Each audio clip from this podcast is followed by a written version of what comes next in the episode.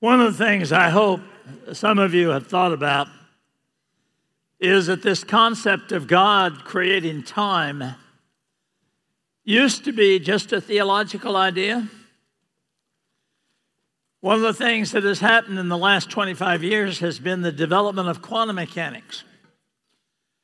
And what has happened in the last six months is that quantum mechanics has now verified completely that time is a created thing, it is an entity, and that there is an existence outside of time. And this is opening a whole new field of physics. So, the more we know of the creation, the closer we get to the Creator. And this topic that we're going to spend a few minutes with right now is very personal for me, as you will see. I'd like to start out by reminding you about John the ninth chapter, beginning with verse 1. The Bible says that as Jesus passed by, he saw a man who was blind from his birth. And the disciples asked him and said, Master, who did sin, this man or his parents, that he was born blind? Let me stop here for just a minute. Have you ever seen a blind baby? Ever seen a child born without the ability to see? I had a son born blind, a baby unable to see. I'm going to tell you, folks, that's not one of life's fun experiences. To have your baby unable to reach out for the rattle, unable to reach out for the bottle, unable to imitate, to do all the cute, rewarding things that babies do. I watched my wife for weeks move my child's hand from the high chair to his mouth, trying to teach him how to feed himself. Simple stuff. And here was a baby that was born in that condition. And did you notice the disciples had it all figured out? Master, who did the sinning? This man or his parents? That he was born blind. In the minds of the followers of Jesus at that point, the only explanation for pain and suffering was sin. They just wanted to nail the guilty party. Look at verse 3. Jesus answered and said, Neither hath this man sinned, nor his parents. Jesus says it's not always sin. but that the works of God should be made manifest in him. What? But that the works of God should be made manifest in him. What in the world was Jesus talking about? I want us to talk about that for a few minutes. The first point that I want to make here is that we need to understand the atheist has no answer to this. You know, it's easy for skeptics and atheists to poke fun at the Bible, but they have no answer themselves. Yesterday, I called your attention to River Out of Eden with Richard Dawkins, required reading in most college introductory philosophy courses. It's an ignorant writing and yet is the foundation of a lot of philosophy. And notice the part we did yesterday. The universe we observe has precisely the property we should expect if there is at the bottom no design, no purpose, no evil, and no good. Nothing but blind, pitiless indifference. Really? How does that help you? I had an atheist friend in South Bend who had a baby born with the same problem my Tim has. Except actually, their child was not as bad. He was blind and he was mentally challenged, but he didn't have all the other stuff. And my atheist friend said to me, There's only one logical answer to this. And I didn't understand what he had in mind. He took the baby out in the backyard and he shot it. And then he turned the gun around and he killed himself. And he left a note for his wife that said, I've done the only logical thing I can do. yeah, for an atheist. Yeah, for an atheist, maybe that's the only thing. I'll tell you, you'll see in a few minutes, I've already shown you a little bit. My son was an incredible blessing to me. That book that I showed you the title of, and by the way, I've left some copies of that with Robert. You can borrow them. The title of the book is Timothy, My Son and My Teacher. I'm a different human being today because of the life of my son Tim. But the atheist has no answer. But we hit this early. And I'm going to skip a few things here in the interest of time. I want you to notice that there are a lot of silly explanations out there. Some of these are from the pulpit, folks. I'm not sure preachers ought to try and preach a sermon on human suffering unless they've had some. because some of you, if you haven't been there, you know the old Joe Cocker song, Walk a Mile in My Shoes? you, you probably don't know. But I've had people say, well, I had people tell me this when all this stuff was going on. My son said, John, God is testing you. Oh, come on. God doesn't need to test me. God is an all knowing God. He knows that I'm a rotten human being, that I am weak, that I am sinful. God doesn't need to do some kooky experiment to figure out whether I'm worthy or not. I'm not worthy. We just had a discussion about grace. That's silly. Somebody says, well, God just wound it up and let it go. Remember the passage we talked about last session in Acts 17? In him we live and move and have our being. That's a silly explanation. But there's another logical explanation. I'm going to rattle your cage here a little bit. I want you to think. Think, think, think, think. God did not create evil. God did not create evil. When the Bible says there is nothing God cannot do, oh, yes, there are. There's some things God cannot do. He cannot lie, and He cannot create evil. You say, well, well, then where did evil come from? See, our problem here is we don't understand what evil is. We treat evil like it's a thing. Like a rock. You say, oh, look, God made a rock. Oh, look, God made a big pile of evil. Come on, think. God is a choice, evil is a choice. The Bible says, Let no man say when he is tempted, I am tempted of God. For God cannot be tempted with evil. And he does not tempt any man.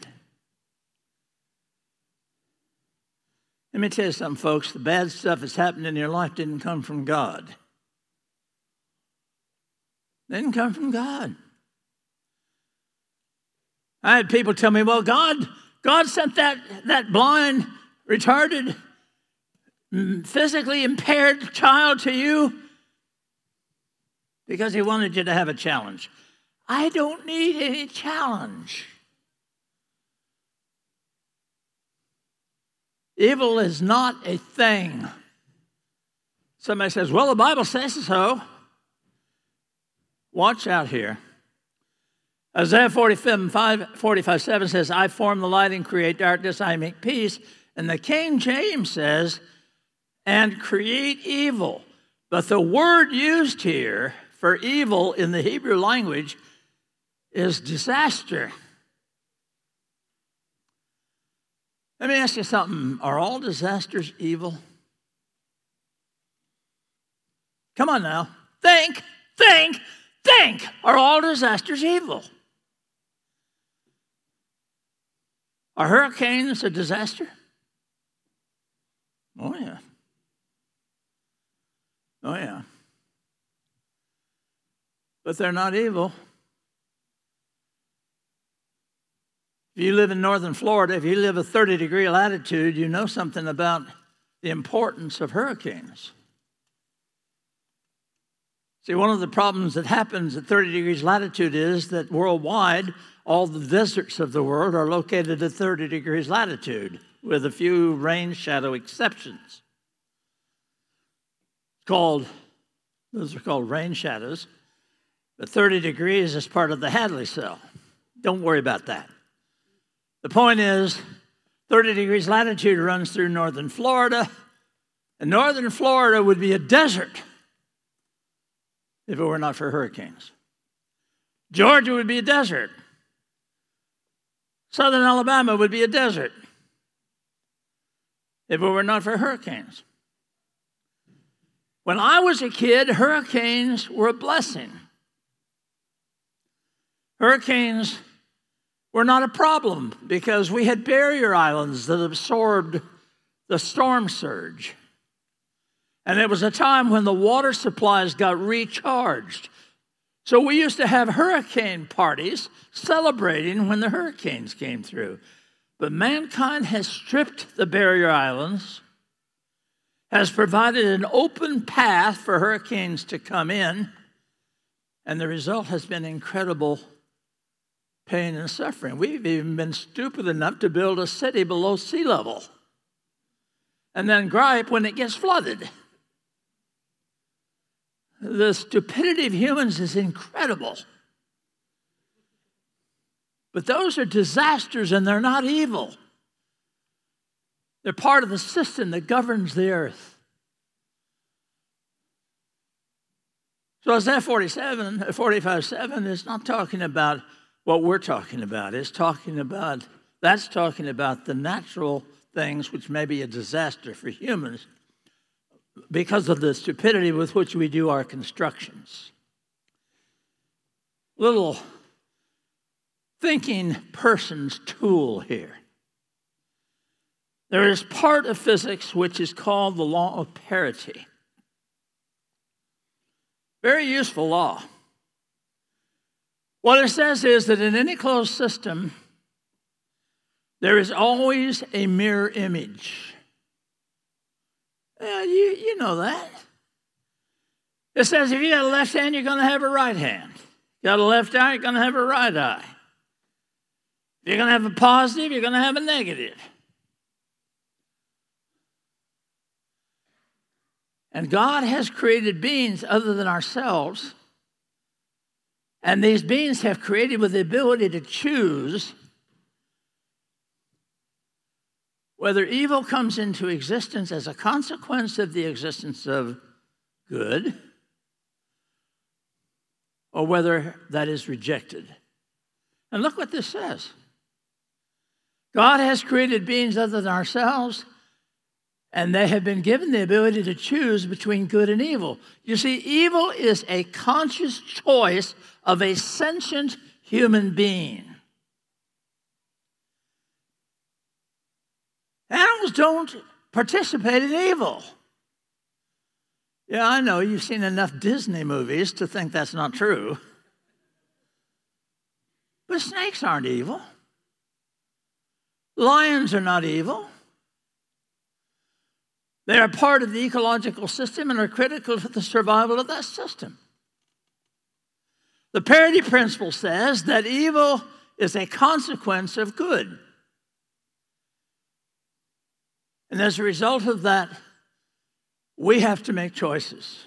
And the Bible tells us God did not spare angels that sinned. There were beings that are not physical in nature that chose to embrace evil. That's not my opinion, that's what the Bible says. Read it. Angels that sinned, angels can sin, but cast them into hell and deliver them in chains of darkness to be reserved against judgment. Another example, Jude 6. The angels which kept not their first estate. Okay, push you to think here a little bit. Angels are not subject to time. Now, think about this. Angels are not subject to time. In order to repent, what do you need? You need time to repent, don't you? I'm thankful I was given enough time to repent of the terrible sins that were a part of my earlier life. But once an angel sins, since they are outside of time, repentance is not possible. I'd had atheists say to me, Well, why can't the atheist just repent and have it all done? Because once you have made your choice as an angel, it is irreversible. By the way, somebody says, Well, what happens if you're in heaven and you sin? You can't do it, you're outside of time. Once I get to the other side, and I'm getting closer every day, I won't have to worry about it anymore. Thank God. I can get free of temptation because I am a human being. I have a spiritual nature. And you say, Well, I don't understand why that's so important. Okay, turn up your hearing aid. Here we go again. There are a lot of things in your life that are critical because you have the choice between good and evil. You hear me? There are a lot of things in your life that are important because you have a choice. And the most serious and obvious of these is love. How is it possible for somebody to love you? Because they have the choice not to love you. If they didn't have the choice, love would not be possible. That's true of all kinds of love. Let me make the most obvious one to you, which Jonathan talked about in the last session. If there is sexual love without choice, what do we call it? Yeah, rape. Is rape love? Oh, no. Rape is the deliberate, malicious exploitation of another human being. It has nothing to do with love. You really want to live in a world with no love? I thought Jonathan did a marvelous job of that in our last session. I hope you swallowed that and will chew on it. So it's important. And the Bible gives countless representations of that, of where choice is important. God has always made choice an integral part. Go back and read Deuteronomy 28. This is a cool passage. I'm going to give you a Clayton translation. He starts out in verse 2 and says, Okay, folks, here's the deal. If you will live as I call you to live, if you will do what I've told you to do, if you will avoid what I have told you to avoid, here's what's going to happen you're going to be healthy, your kids are going to be strong, your crops are going to be good, the earth will feed you properly. And he goes on from verse 2 through verse 14 and tells them all the wonderful things that will happen if they will just live as God has called them to live. And then he picks it up in verse 15. And for 53 verses, he says, But If you refuse to live as I have called you to live, then here are going to be the consequences. You're going to get sick. You're going to have disease. Your crops will fail. Your enemies will take you over. And he goes on and on and on. Oh, well, given that choice, the Israelites will certainly live as God has called them to live, right? No, you know the history of Israel, don't you? And look at America today.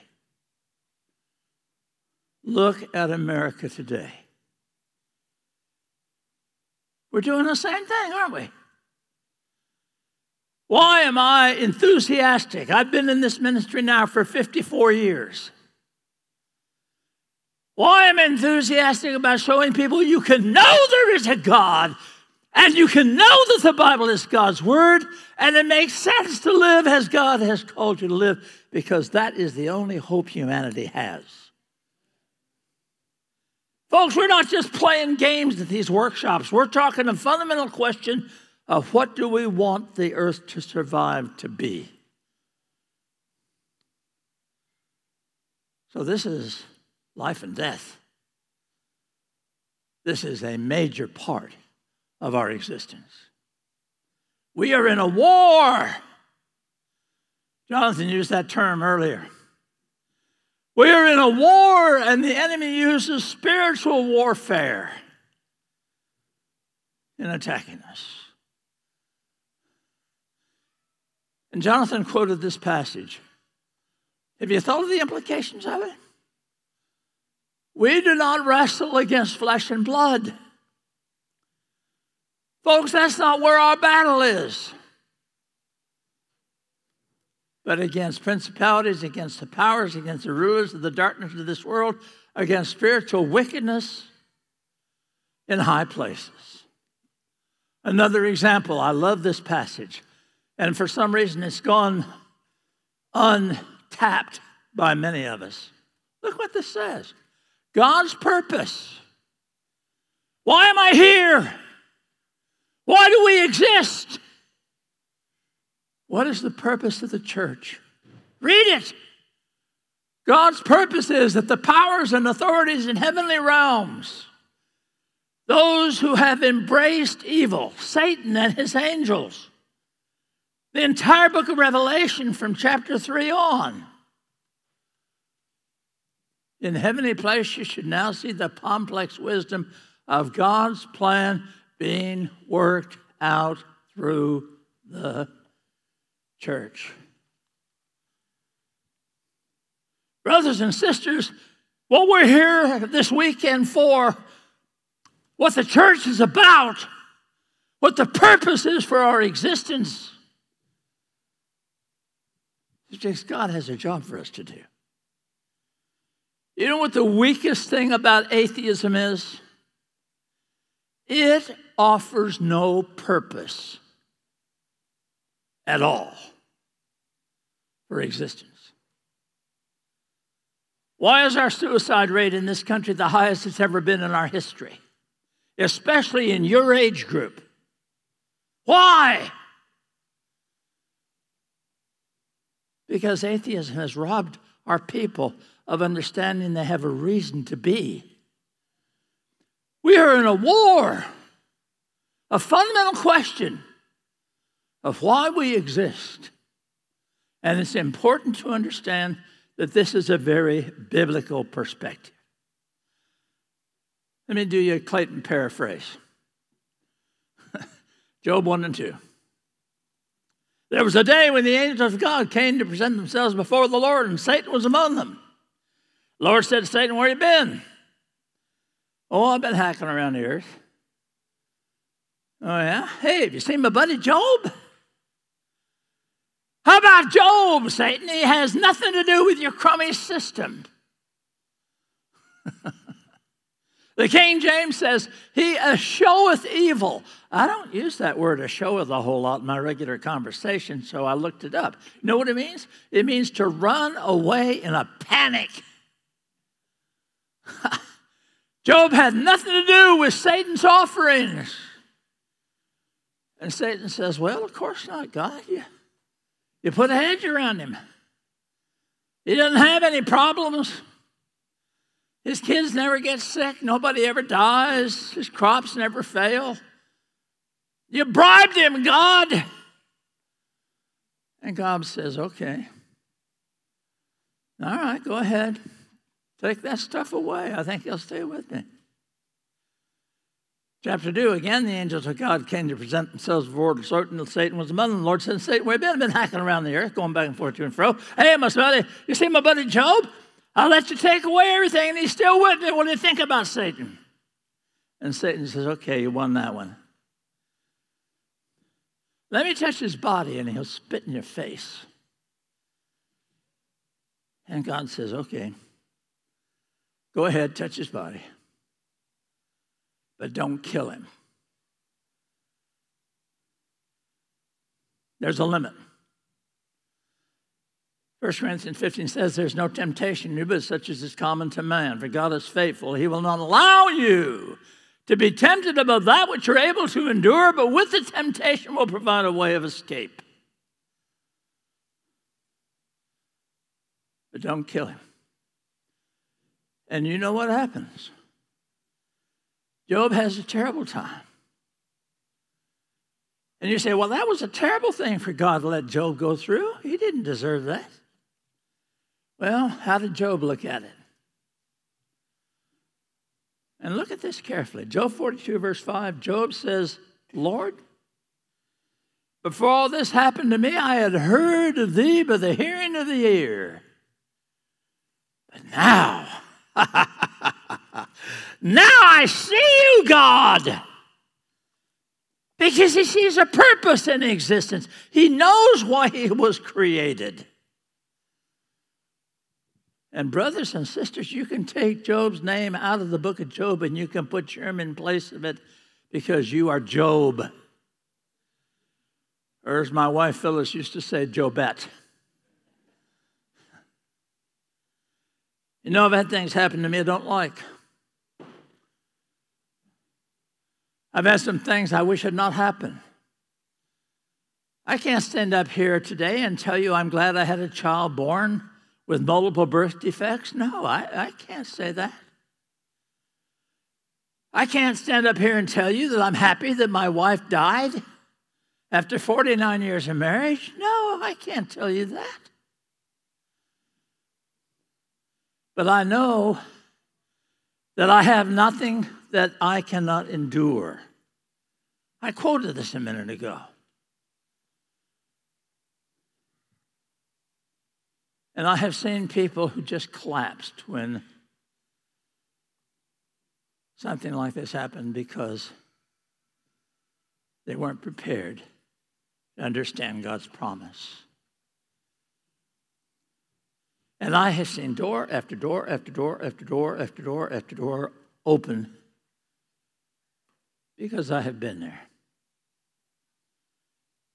I've talked in prisons because I've been incarcerated. I have dealt with people who have a child born with multiple birth defects because I had a child born with multiple birth defects. I have talked to men and sometimes women who have lost their soulmate because I lost mine. But understand something God's will is not always done. There are things that happen that are not God's will. Bible says it is not God's will that anybody should perish, but that all should inherit eternal life. That all shall come to repentance. Is anybody going to be lost? Of course. That's not God's will. See, there are things that God enjoys. There are things that God says are going to happen. and then there are things that we say to God, okay, God, here's what I want you to do. And He doesn't always say, okay, I'll do it your way. There are things that happen that are not God's will. But we have a God who cares. Yeah, life is hard. I think I'm still the oldest person in the room. Let me tell you something. We have a God who cares. What's the shortest verse in the Bible? Yeah. I mean, you guys read pretty well. 1135. Why did Jesus weep? See, God in the flesh, John 4 10, came to the earth and saw how much it hurts to lose what you love. And Jesus wept. So when you lost that husband or that wife, Jesus wept. When you lost that mother, when you lost your father, Jesus wept. When your best friend died or betrayed you, Jesus wept. See, we don't have a God that cannot be sympathetic, that cannot understand that. We have a God that has been tempted in every way as have we. So when Jesus lost Lazarus, Jesus wept. We're not going to stand in, in judgment and say, Well, Lord, you don't know how it was. Yeah, He does. And I want to say to you that whatever has happened in your life, if nothing else, can become a ministry for you. I have dealt with the things I've talked about, but we have also worked with brothers and sisters who have had severe problems in life. I knew that was probably going to happen eventually if I kept leaning on it. Thank you, brother. Judy Ragsdale had cancer three times. This lady has brought over 100 people to Christ through cancer. I've prayed with her, I've talked with her. What an amazing woman. Chet McDaniel, I told Robert sometime you ought to have him come here and conduct a singing workshop. One of the greatest song leaders I've ever seen. He's amazing. But he was born with no arms and with no thighs. But what a voice! He uses what has happened to him as a talent. Ralph Scott. Bear Bryant said he recruited him as a quarterback at the University of Alabama because Bear Bryant said he was the best quarterback he had seen since Joe Namath. And then Ralph got polio and spent the rest of his life in a wheelchair. And we printed his book. I'd offer you my seat, the wheelchair, but it's taken. I have no idea how many people Ralph brought to Christ. But he was in a polio sanitarium in Georgia and converted virtually the whole sanitarium to Christ through his polio.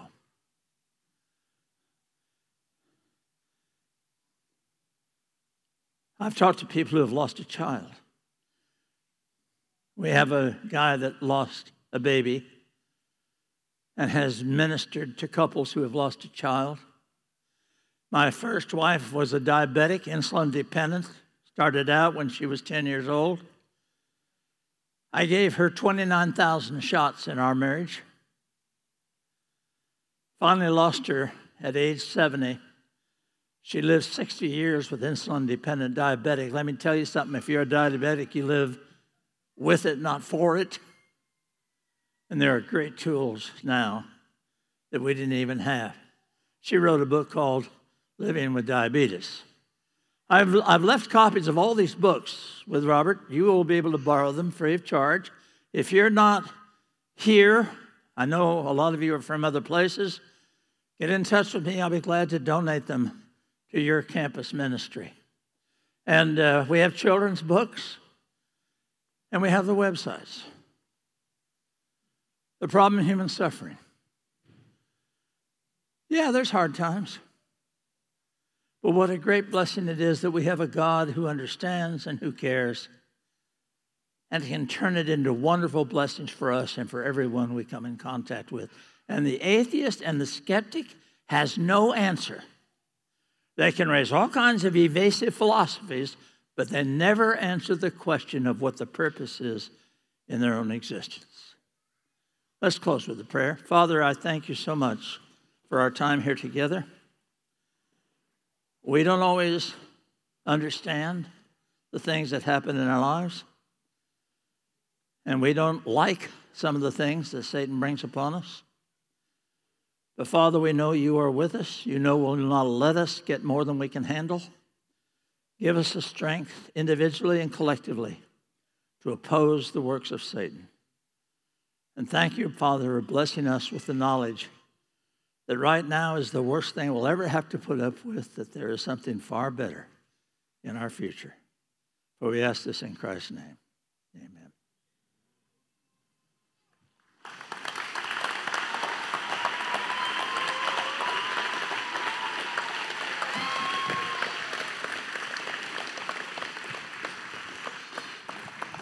All right, let's give uh, let's give one more round of applause for John and. Uh,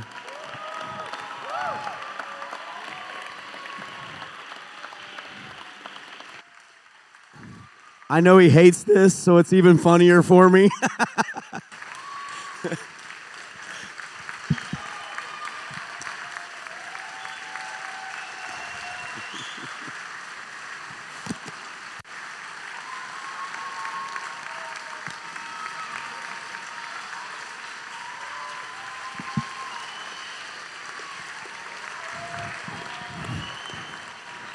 so we have been doing uh, we have been doing question and answers, um, but we are running behind quite a bit. So I think what we're going to do is we're going to let John answer those questions.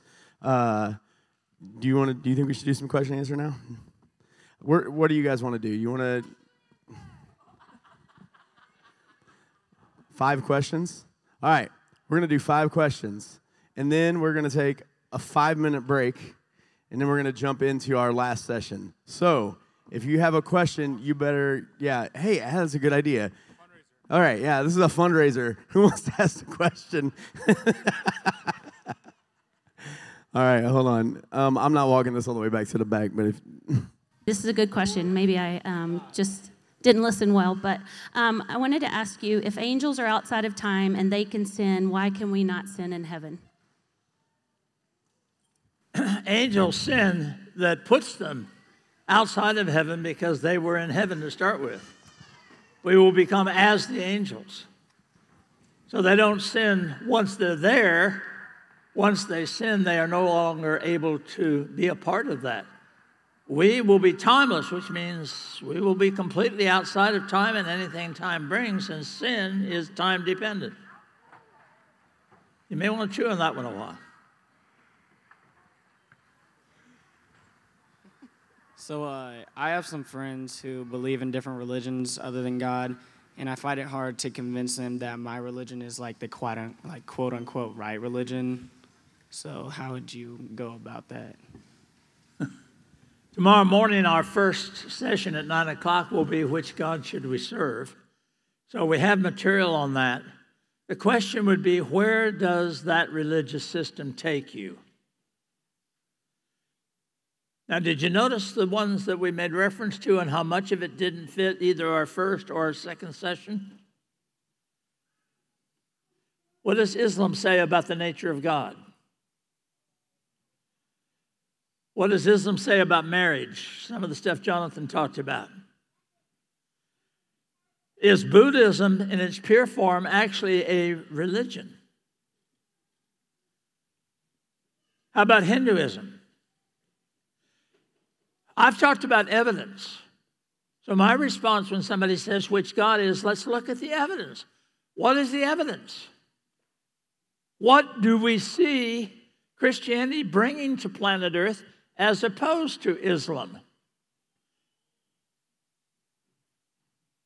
How about what's happening right now in the Middle East? How about what's happening in Nigeria? What's taking place in China? What is the result? Jesus said, By their fruits you shall know them. I have a team of people that are a part of different, have been a part of different religions. Stephen Masood was a Muslim scholar, and I have him available for anybody that has questions about Islam. I have another friend, Thibi Subrahmanyam, who is part of Hinduism and can respond to that. There are a ton of material out there written by people that have left those religious systems that answers those questions. So I would come back to what I've said all along evidence, evidence, evidence, evidence. What is the evidence? And you know what the atheists will say? Well, look what's happened with Christianity the Ku Klux Klan, the war in Ireland. Was that stuff done because of what somebody read Jesus saying?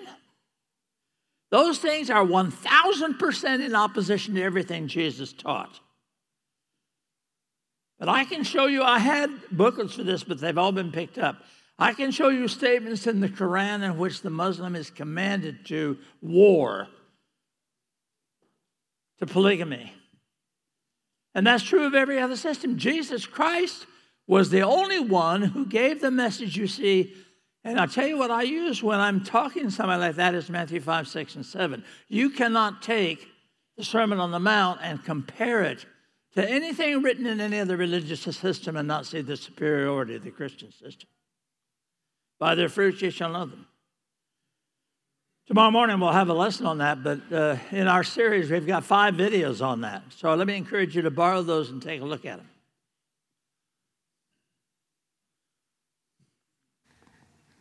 Hello? I hear a voice. I think it's come through. Uh, oh, there a, it is. Hello, voice. I've got a question from yesterday. I'm back here, John. Okay. Uh, it was, you said that heaven wasn't a physical place. You know, we were talking out of Revelations 21 today, and there's a lot of measurements in Revelation 21 that talk about the streets being made of pure gold. They're clear like glass. Scientists finally figured out that pure gold is clear. Uh, all the 12 different uh, levels of the foundation are gems that only shine to their most brilliance under cross uh, polarization of straight light, talking about God is light. And I'm just trying to understand why it's not a physical place with all those things mentioned in Revelation 21. What we need to do is to go back to the whole study of Revelation numerology, the use of symbols, all of the things that go with the pictures given there. Quite frankly, this is just me. I would much rather sit in a boat in the middle of the lake than sit in any gold city with a bunch of gems around me. Heaven is so much better. Heaven is so wonderful that there is absolutely no way you can describe it in anything physical. But the writer of the book of Revelation does the best that can be done in physical terms. And so he uses symbols that are gorgeous. But, you know, how really significant is it to have a gold plate? Eh, okay, it's gold plate. That, I, for three or four minutes, I would like to see a gold plate. But that's not going to take me for eternity. Okay? Heaven is outside of time. That is so much better than anything you can think of in the physical realm. But if you're going to try and describe it, especially to the people that John is writing to, you do the best you can with what they think is special. And uh, if you talk to a typical redneck guy in Arkansas, what is he going to describe? Catching a big one on a white river. so I got all kinds of nods on that one. a lot better than a gold plate. I, I, just think those are symbols that are done for a purpose. It, it just is amazing that they talked about pure gold back then that didn't take for thousands of years to figure out it was transparent. Yeah. And then to find out, I just found out about it, you know, a couple weeks ago about the the cross polarization and having straight light those gems that are mentioned are just amazing underneath straight light that even diamonds don't show, and that's one of the ones that are uh, uh, excluded from the foundation. So I was just wondering what you thought about, Yeah. you know, the scientific proofs of that that we had no idea when it was written by. Well, that's exactly the point. Let, let me make a, a point here that would apply to a lot of these questions. When you read the Bible, I say to people, you need to take the Bible literally. What does that mean? It means you look at who wrote it, who they wrote it to, why they wrote it, and how the people to whom it was written would have understood it. In the book of Revelation, you've got some images that they couldn't have possibly understood, and you just made reference to some of them. So, was Revelation just written to people living at the time of John? Well, the part that deals with the Roman Empire, yes, but not the chapters you're talking about. That was written for all of us, including what we have only learned in recent times. That's a classic demonstration of the fact that the Bible is not the work of man because it picks up stuff we have just discovered recently. And I made reference to the business about time in my presentation today. Time, we now know, is something that is a created thing. That comes out of quantum mechanics. Did Genesis 1 1 know about quantum mechanics? Of course not. But the Bible is written in such a way that the best knowledge of our day and time simply verifies what it says. And I, I think that one you gave is a good example.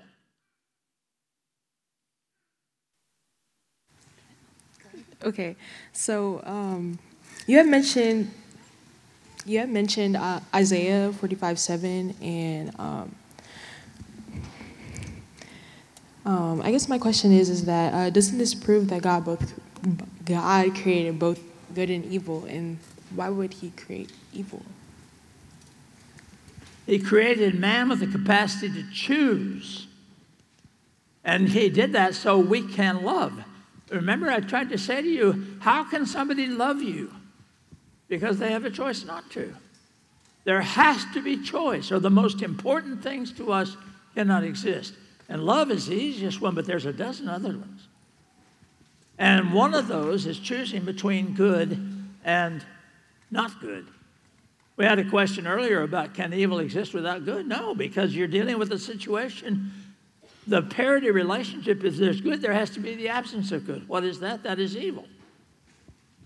But we have to have choice, or lots of things that are important to us as a human being are simply not there. And love is the classic example.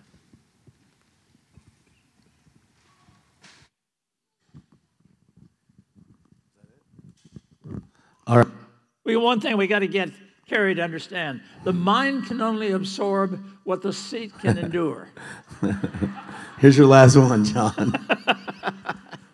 Hello, John. Thank you for coming. I've very much enjoyed talking with you. Um, I believe it was Leibniz who said, and if I'm misquoting him, I apologize, that God is wholly good and that this world is wholly good. Do you agree with that assumption or statement? And if so, then how do we allow for evil that exists in this wholly good world? Evil does not exist unless there are humans to choose it. So, with no humans present, the earth is good. Before man came on the scene, we didn't have war, we didn't have pollution. And I could spend a half an hour listing all things we wouldn't have had. The things that are evil are man created. The earth as a whole is not evil. And the animal kingdom is not evil. So it's humans that cause the trouble. And if you don't believe that, turn on the news. You know? I see another hand back there. He's trying to get us to do six questions. Is it something you can ask him after?